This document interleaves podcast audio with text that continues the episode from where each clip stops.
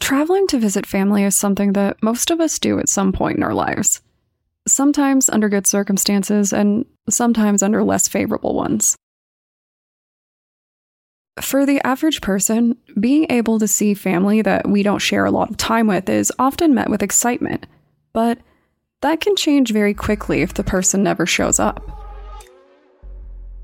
Every time that you head out to visit your family, you take on the risks that come with traveling, and sometimes they're severe.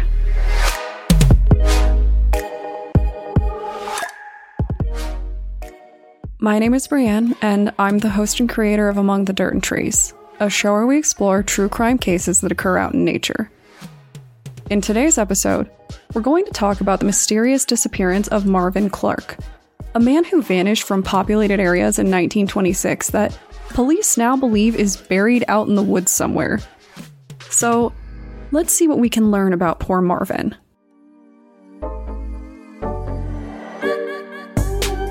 This episode is one that stuck out to me because I'm actually traveling to see family myself this week.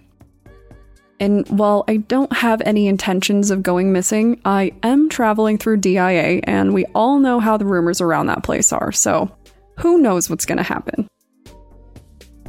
The reason that I'm sharing this is because, for the first time, I am actually recording my episodes fairly well in advance. I like to record in real time when I can because it makes it easier to share updates, but for the next couple of weeks, all updates will be on social media alone. I don't personally plan to have any updates, but in case something absolutely wild happens that I don't speak to in the next episode, that's why. Marvin Clark was 73 years old when he made a decision to go visit his daughter in Portland, Oregon. He was last seen on October 30th, 1926, and his case is actually considered the oldest missing persons case in the United States. Seriously, the person who solves this one someday will probably get their name on a building or something, so if you're looking for a challenge and want to explore the woods, go for it. Parents with kids living in other areas will often find themselves traveling for the holidays, and Marvin was doing exactly that. He had plans to visit his daughter, Sydney McDougal, for Halloween. I don't know if you have ever traveled during Halloween, but it's kind of a very weird experience. There is a distinctly spooky energy everywhere, and that looks different in different places. A few years back, I spent Halloween in New Orleans, and I'm fairly certain that the city was wearing a mask of its own. Also, it was pretty amazing. They had a huge festival, people were filling the streets. Very cool stuff. But in this case, Portland was the destination. Something that really surprised me about Marvin's disappearance was how many people were talking about it like it was some grand journey I really thought that he traveled states to see his daughter. But when I actually looked at his travels, it became clear that he wasn't traveling far at all. His daughter lived in another city, but this wasn't some grand adventure. It was comparable to the journey that a lot of people make when visiting their family locally. But from what I can tell, he was really excited to see his daughter and didn't mind making this very short trip.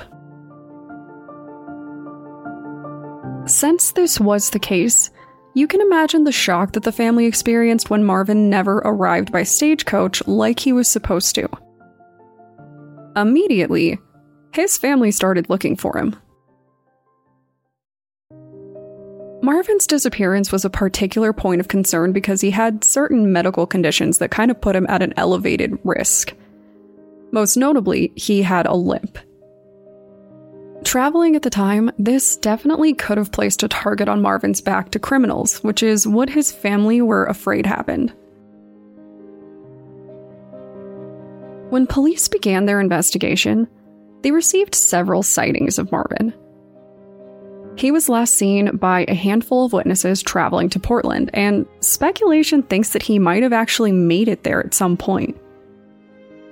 Most disturbingly, Marvin's wife received a very confusing postcard that was supposed to be from him. I couldn't find anything confirming whether it was him or not, but it seems like his family found it fairly suspicious, which seems fair.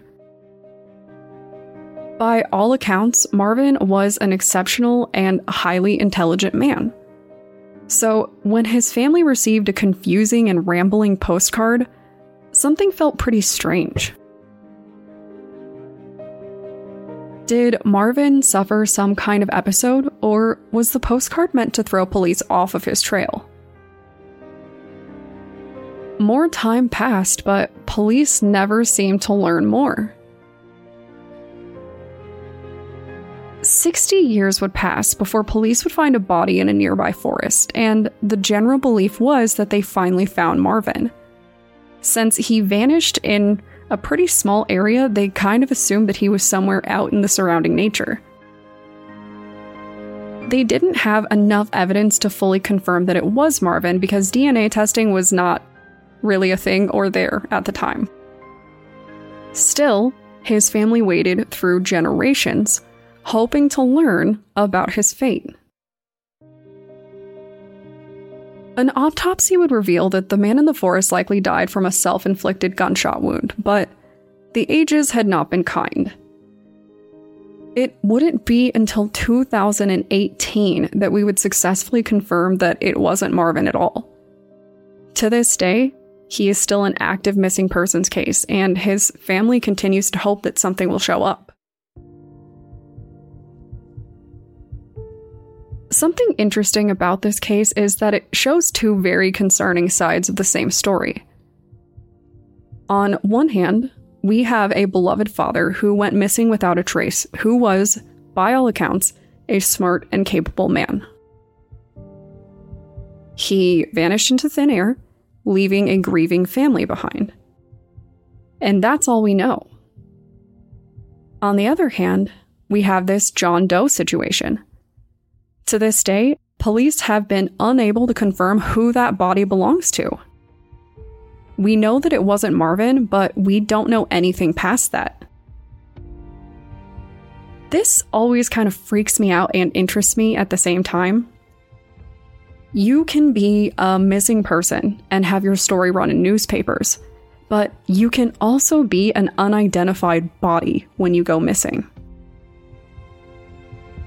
For all we know, Marvin has already been found and is being considered a John Doe somewhere else.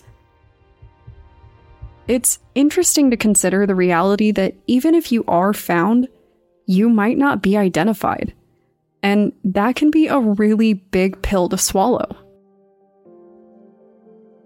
In this case, Marvin was only traveling a handful of miles. It was 10 miles to visit family when he disappeared without a trace. That isn't a really long distance, especially not now, but what makes it more confusing is that this isn't the only story. Entire variations of Marvin's story exist, with some saying that he actually vanished while heading to a doctor's appointment, or that he decided to leave town on his own. Obviously, I have no idea what happened to Marvin, but it's certainly something to consider how close he was to home when he vanished. So, what do you think happened to Marvin? Did someone snatch him up, or did he run off to make a new life for himself? We'll probably never know, and there's really no evidence to give us anything to go by. So, if you want to talk about traveling by stagecoach, the beauty of natural spaces in Oregon, or celebrating Halloween in places around the world, feel free to contact me on Twitter or Instagram using the tag at DatPod. Thanks, guys.